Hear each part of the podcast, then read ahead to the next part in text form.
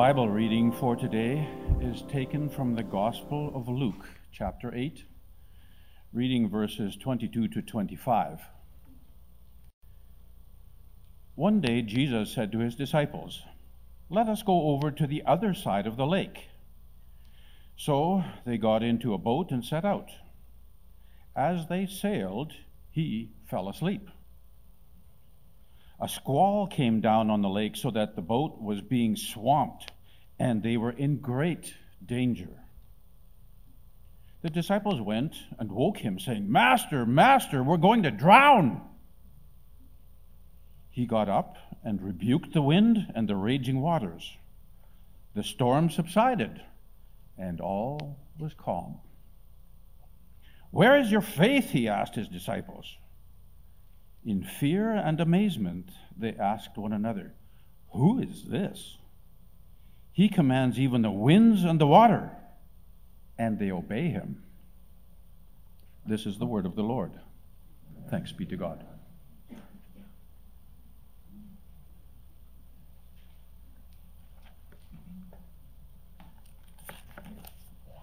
Let's pray for our brother Joseph as he comes to share the message God's laid on his hearts. Heavenly Father, we give you thanks again that you are our rock in the midst of the storm. And we thank you for Joseph. We thank you for uh, your scripture that he's been poring over, um, your voice that he's been listening to, and the message that you've laid up on his heart. So we pray that you would calm his heart, calm our hearts now to sit before you, to hear from your word, to hear the message that you've given to him. And uh, we pray your blessing on him this day. In Jesus' name, amen. Amen. Thanks, man.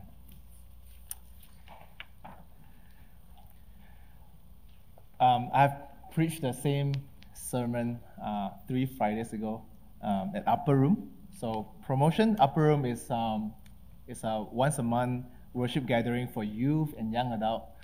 Uh, every second Friday of the month, uh, 7 p.m. Um, at Soundhouse Studio. So if you consider yourself youth or young adult, feel free to, to join us. Also, before we dive into the passage today, I would like to invite you to watch a video with us. Uh, it's a recap video of this uh, Luke series. So we have come a long way starting September 11. So seven Sundays, and we have, including this Sunday, we have four more, and then we will conclude the Luke series, and we transition to Advent season. So let's enjoy um, the recap video.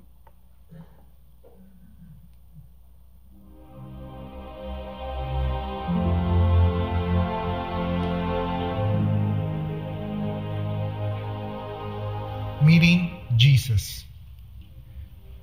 We'll meet Jesus through the eyes of different people, men and women, in Galilee.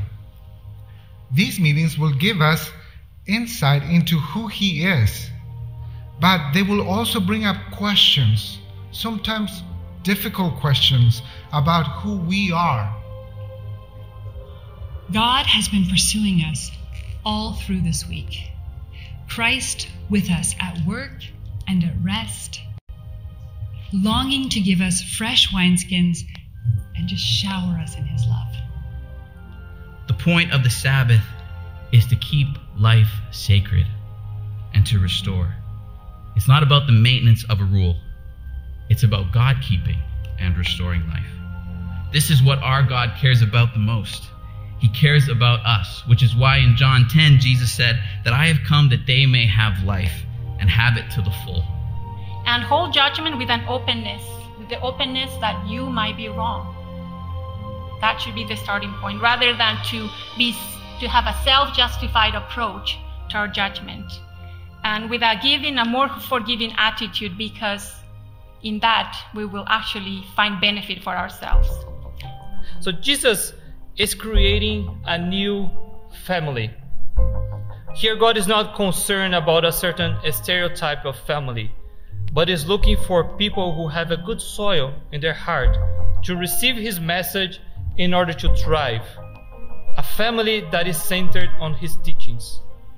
The heart of our Lord is to meet and heal even the most oppressed and socially ostracized persons, to clothe the naked to relieve the distress and to restore and bring a new kind of belonging that brings true freedom and restoration. And we are called to do so too. Meet us, Jesus, risen Christ. Correct the stories we tell ourselves and others. Help us join in your redemptive purposes for this world.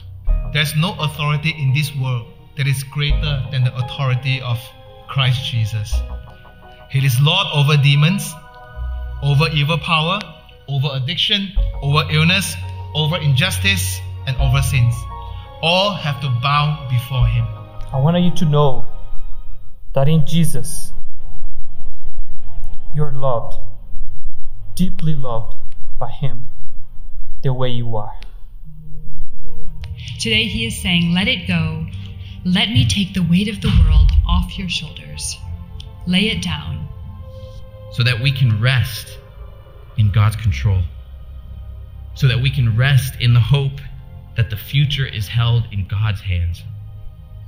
We can bring our brokenness to Jesus because nothing will stop the good news of freedom.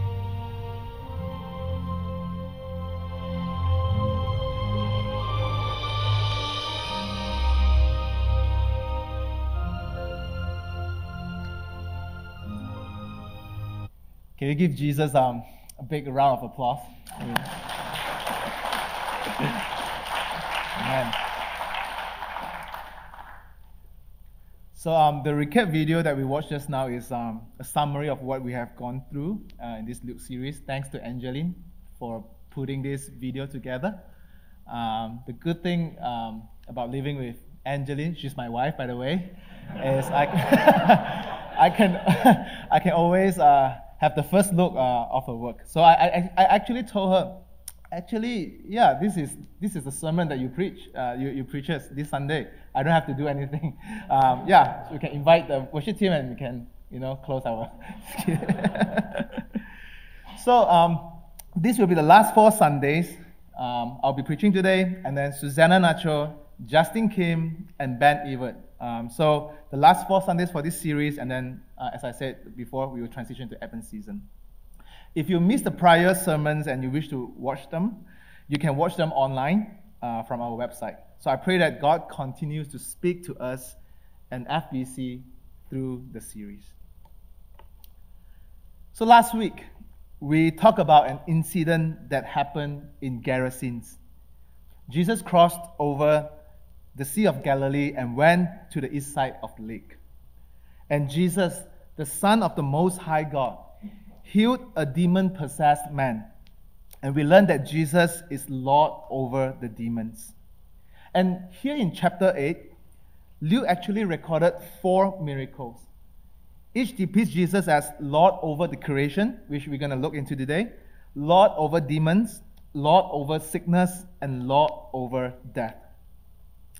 And today I would like to bring you into an incident that happened when Jesus and his disciples were sailing on the Sea of Galilee before they arrived at Gerasenes. This is a good day to preach this text because if you see outside, you know, it's, it's like there's a stormy sea outside and we are in this boat together. So I want you to imagine that you are one of the disciples in the story, witnessing and experiencing the whole incident. I will divide this passage into three story scenes, and then there will be three questions for us to reflect and respond. Three story scenes and three questions. The first scene at the beautiful Sea of Galilee, surrounded by high mountains, there are boats parked at the water near the shore. And the shore is full of people gathered to see and listen to Jesus. And you were there. And Jesus is on, is on one of the boats. He is teaching to the huge crowd. Now, the evening has come. He decided to cross over to the other side of the lake. And leaving behind the crowd, Jesus and the disciples, imagine you are one of them.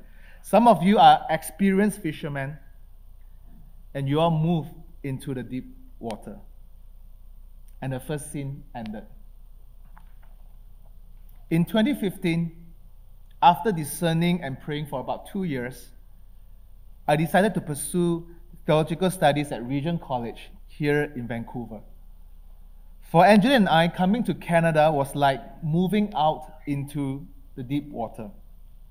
We never thought of leaving our beloved family and church that we grew up with for almost 30 years and going to the other side of the globe. Another harsh reality was the exchange rate from Malaysian dollar to Canadian dollar at that time was 3.4 to 1. So financial preparation was one of the biggest challenges. Imagine eating a McDonald's here costs you around 10 bucks. If you convert into Malaysian dollar, it's 40 bucks. So would you pay 40 bucks for a Big Mac and fries and the most healthiest thing, drink in the world? like the disciples, we felt like we were following Jesus' command to cross over to the other side of the lake. With excitement, together with the feeling of uncertainty, we moved out into the deep water. So the first scene ended at a boat's sail into deep water. The second scene, the Sea of Galilee, with steep hills on all sides, is like a basin. And sudden storms on the sea are very common. Cooler air from the hills can rush down and collide with warm air in the lake's basin, creating sudden storms. Since the wind is usually stronger in the afternoon than in the morning or evening, fishing was done at night. But when a storm happens in the evening, it is all more dangerous. Now, out of order timing, in the evening, Jesus and the disciples are sailing on the deep water. And suddenly, a fierce windstorm arises and it causes huge waves. The waves gush into the boats and the boats were swamped with water.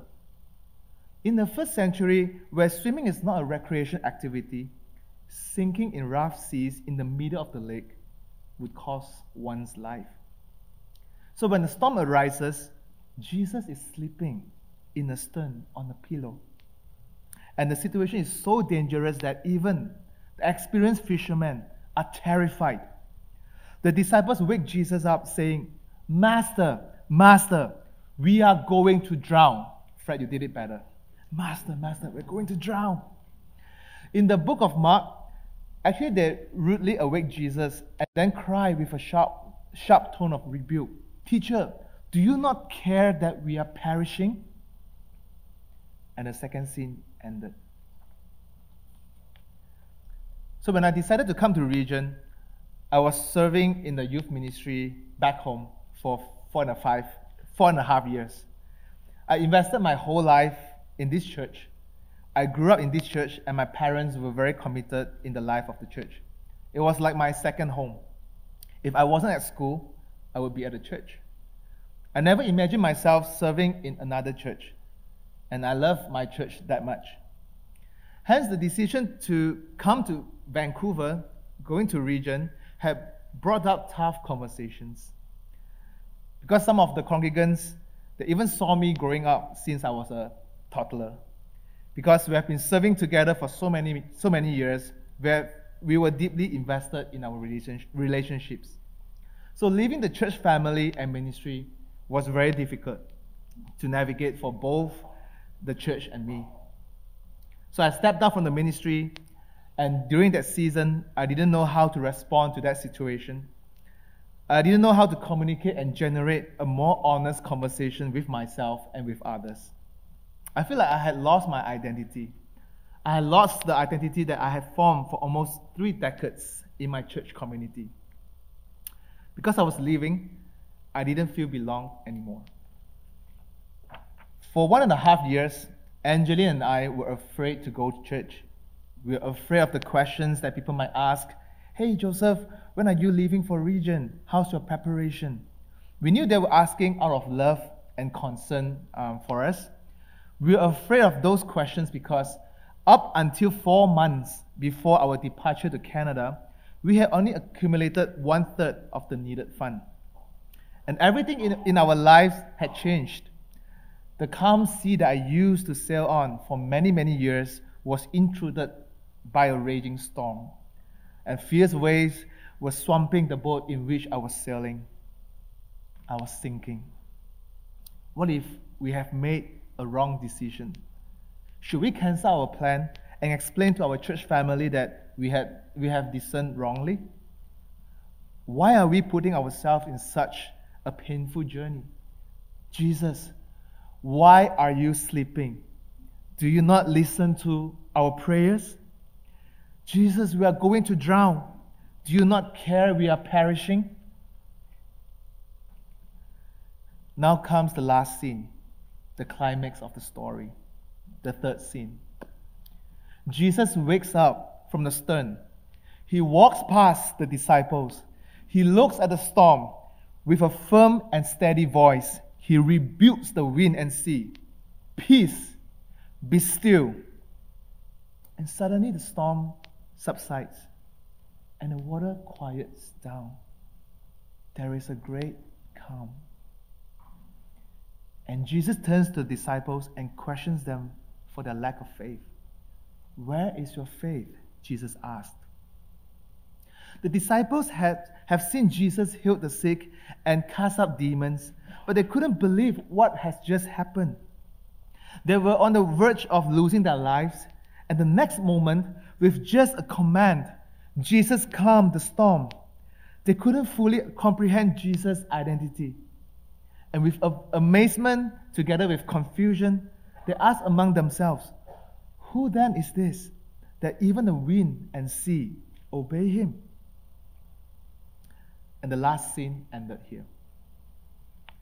So now we have experienced the story in Luke 8. Three questions arise from this story. First question Do we encounter storms in, in our lives because of our disobedience? It was Jesus who had suggested to cross the lake in the evening, not the disciples. The disciples did according to what Jesus said. Sometimes we assume that storms show disobedience in our life or something is going you know, wrong in our life. But this is not always so. Angeline and I didn't expect that our obedience to God might lead, might lead us into a storm. We were hoping for smooth sailing, but it didn't turn out that way. I think our response to this question could be like this. Instead of asking, do we do I encounter storms in my life because of my disobedience? Maybe we could ask, can we trust God completely, even if our obedience to Him leads us into storms. Second question Does the coming of a storm depend on our faith? We may feel that we ourselves need to have enough faith so that Jesus would calm the storms and save us. But in Acts 27, when Paul was sailing to Rome, they encountered shipwreck. They encountered storm and they had a shipwreck. God did not calm the storm for Paul, although Paul was a person of great faith. Contrarily, the disciples in this story, they had just little faith, but God calmed the storm for them. In his commentary, Alan Cole mentions that God strengthened Paul to endure the storm in quiet faith.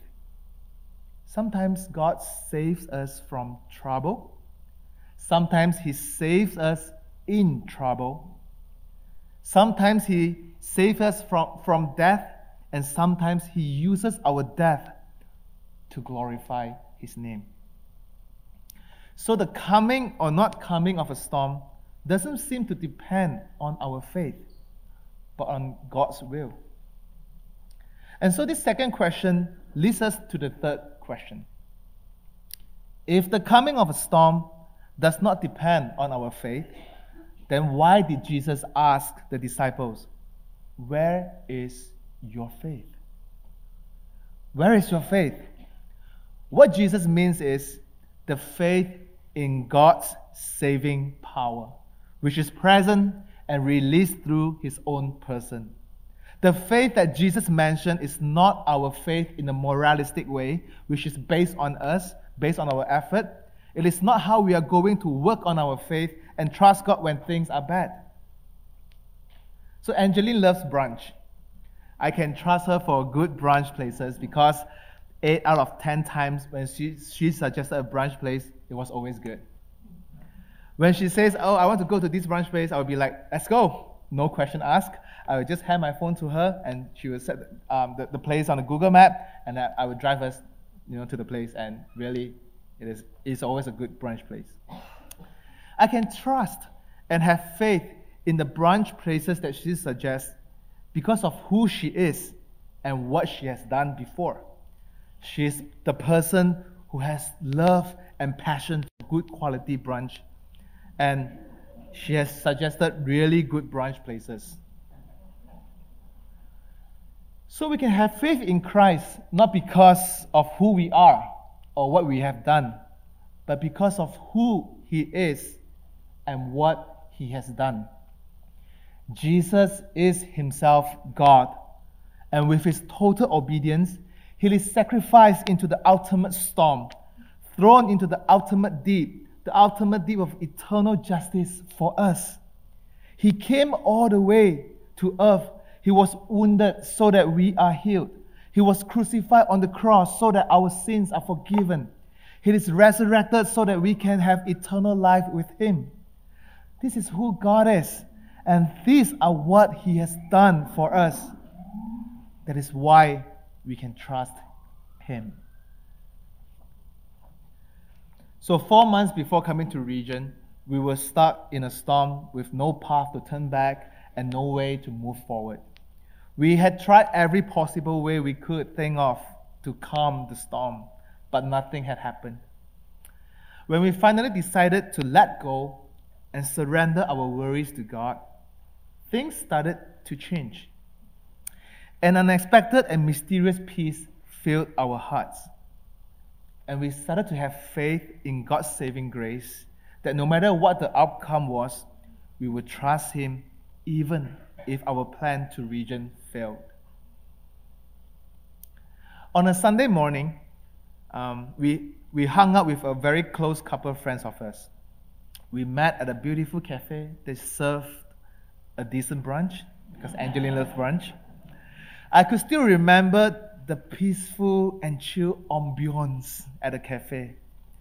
We had good brunch and conversations. When we almost finished our food, our friends asked us out of a sudden, How much more do we need in order to come to Canada? We were stunned for a moment because we never told them about our situation.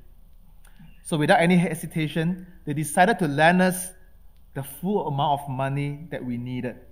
They even promised us that we will only need to return them the money five years after I finished Regent and with installments. What a deal. So my wife and I were in awe. We were in awe because we did nothing to earn that.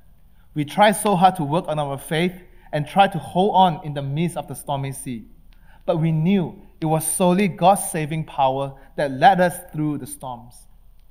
So it wasn't how much faith that we had, which we knew we had, not, we had none during that time. But it was the faith, even the faith is little. It was the faith in God's saving grace and power that he led us through the storm. Although the story of coming to Vancouver that I have just shared seems to have a good closure, God provided deliverance to our challenges. The storm of coming to Regent was calm. But I don't want to give us a false hope that God will, will solve every problem in our life according to our plan. There are things that happen in my life that don't seem to have good closures yet or will never be. There are things that I keep asking God, why? There are brokenness in my life, family, or relationships that I'm still praying to God for miracles. But this story of coming to Vancouver and experiencing what God has done reminds me of His saving grace. It offers me hope. It reminds me that I can have faith in Him when things aren't well. Is your life in something like the storm? Some storms are bigger than what our life could handle. It might be the death of a loved one, the loss of a job, the betrayal of a friend, the bad financial situation, or the declining health. And this book in Luke 8 could also represent the church as well. Because in the first century, when the Gospel of Luke was written, the church was under great persecution. That was the storm that the church was facing at that time. What are the storms that we as a church is facing today or will be facing in the future? Financial storms? Storm that arises when we have our own building next year? Storm that arises as FBC navigate our mission and calling in this polarizing society? Storm that arises as we experience multiple transitions? Are you afraid? Have you prayed and felt like God must be asleep? Sometimes I do feel so. But at the same time, I know He is not asleep and would never be. How do we know? We know because He had faced the ultimate storm and endured it for us. So we know He will not abandon us in our storm. Christianity doesn't ex- excuse us from the uncertainties and insecurities of the world. There are no safe places in life, and one can only find security and calmness in Jesus. Christians know that Jesus has crushed the storms and he has conquered everything the natural and the supernatural, the life and the death. Who is this? He commands even the winds and the water, and they obey him. The disciples, the disciples asked, Who is this? Luke gives, gives us the answer in the demon possessed man story right after they crossed the Sea of Galilee, which we have talked about last Sunday. We know that he is the Son of the Most High God. He is the Lord over the demons. He is the Lord over the storm. And the next two miracles Luke recorded in chapter 8 shows us that He is also Lord over illness and death. And most importantly, He is the God who loves us deeply and sacrificially. Friends, today let us be reminded that we have faith in God because of who He is and what He has done and what He has promised to do in the future. One day, He will bring total renewal and restoration. That's the hope we hold on to. Three stories, three questions, and one final response question for us. So, who is in the boat with you? Who is in the boat with us, with FBC? In Isaiah 43, verses 2 to 3, it says, When you pass through the waters, I will be with you. And when you pass through the rivers, they will not sweep over you. When you walk through the fire, you will not be burned. The flames will not set you ablaze. For I am the Lord your God, the Holy One of Israel, your Savior who lives in the boat with us. And that matters the most. Amen. You've been listening to the First Baptist Church Sermon Podcast. For more sermons and information about our church's services and programs, please visit firstbc.org.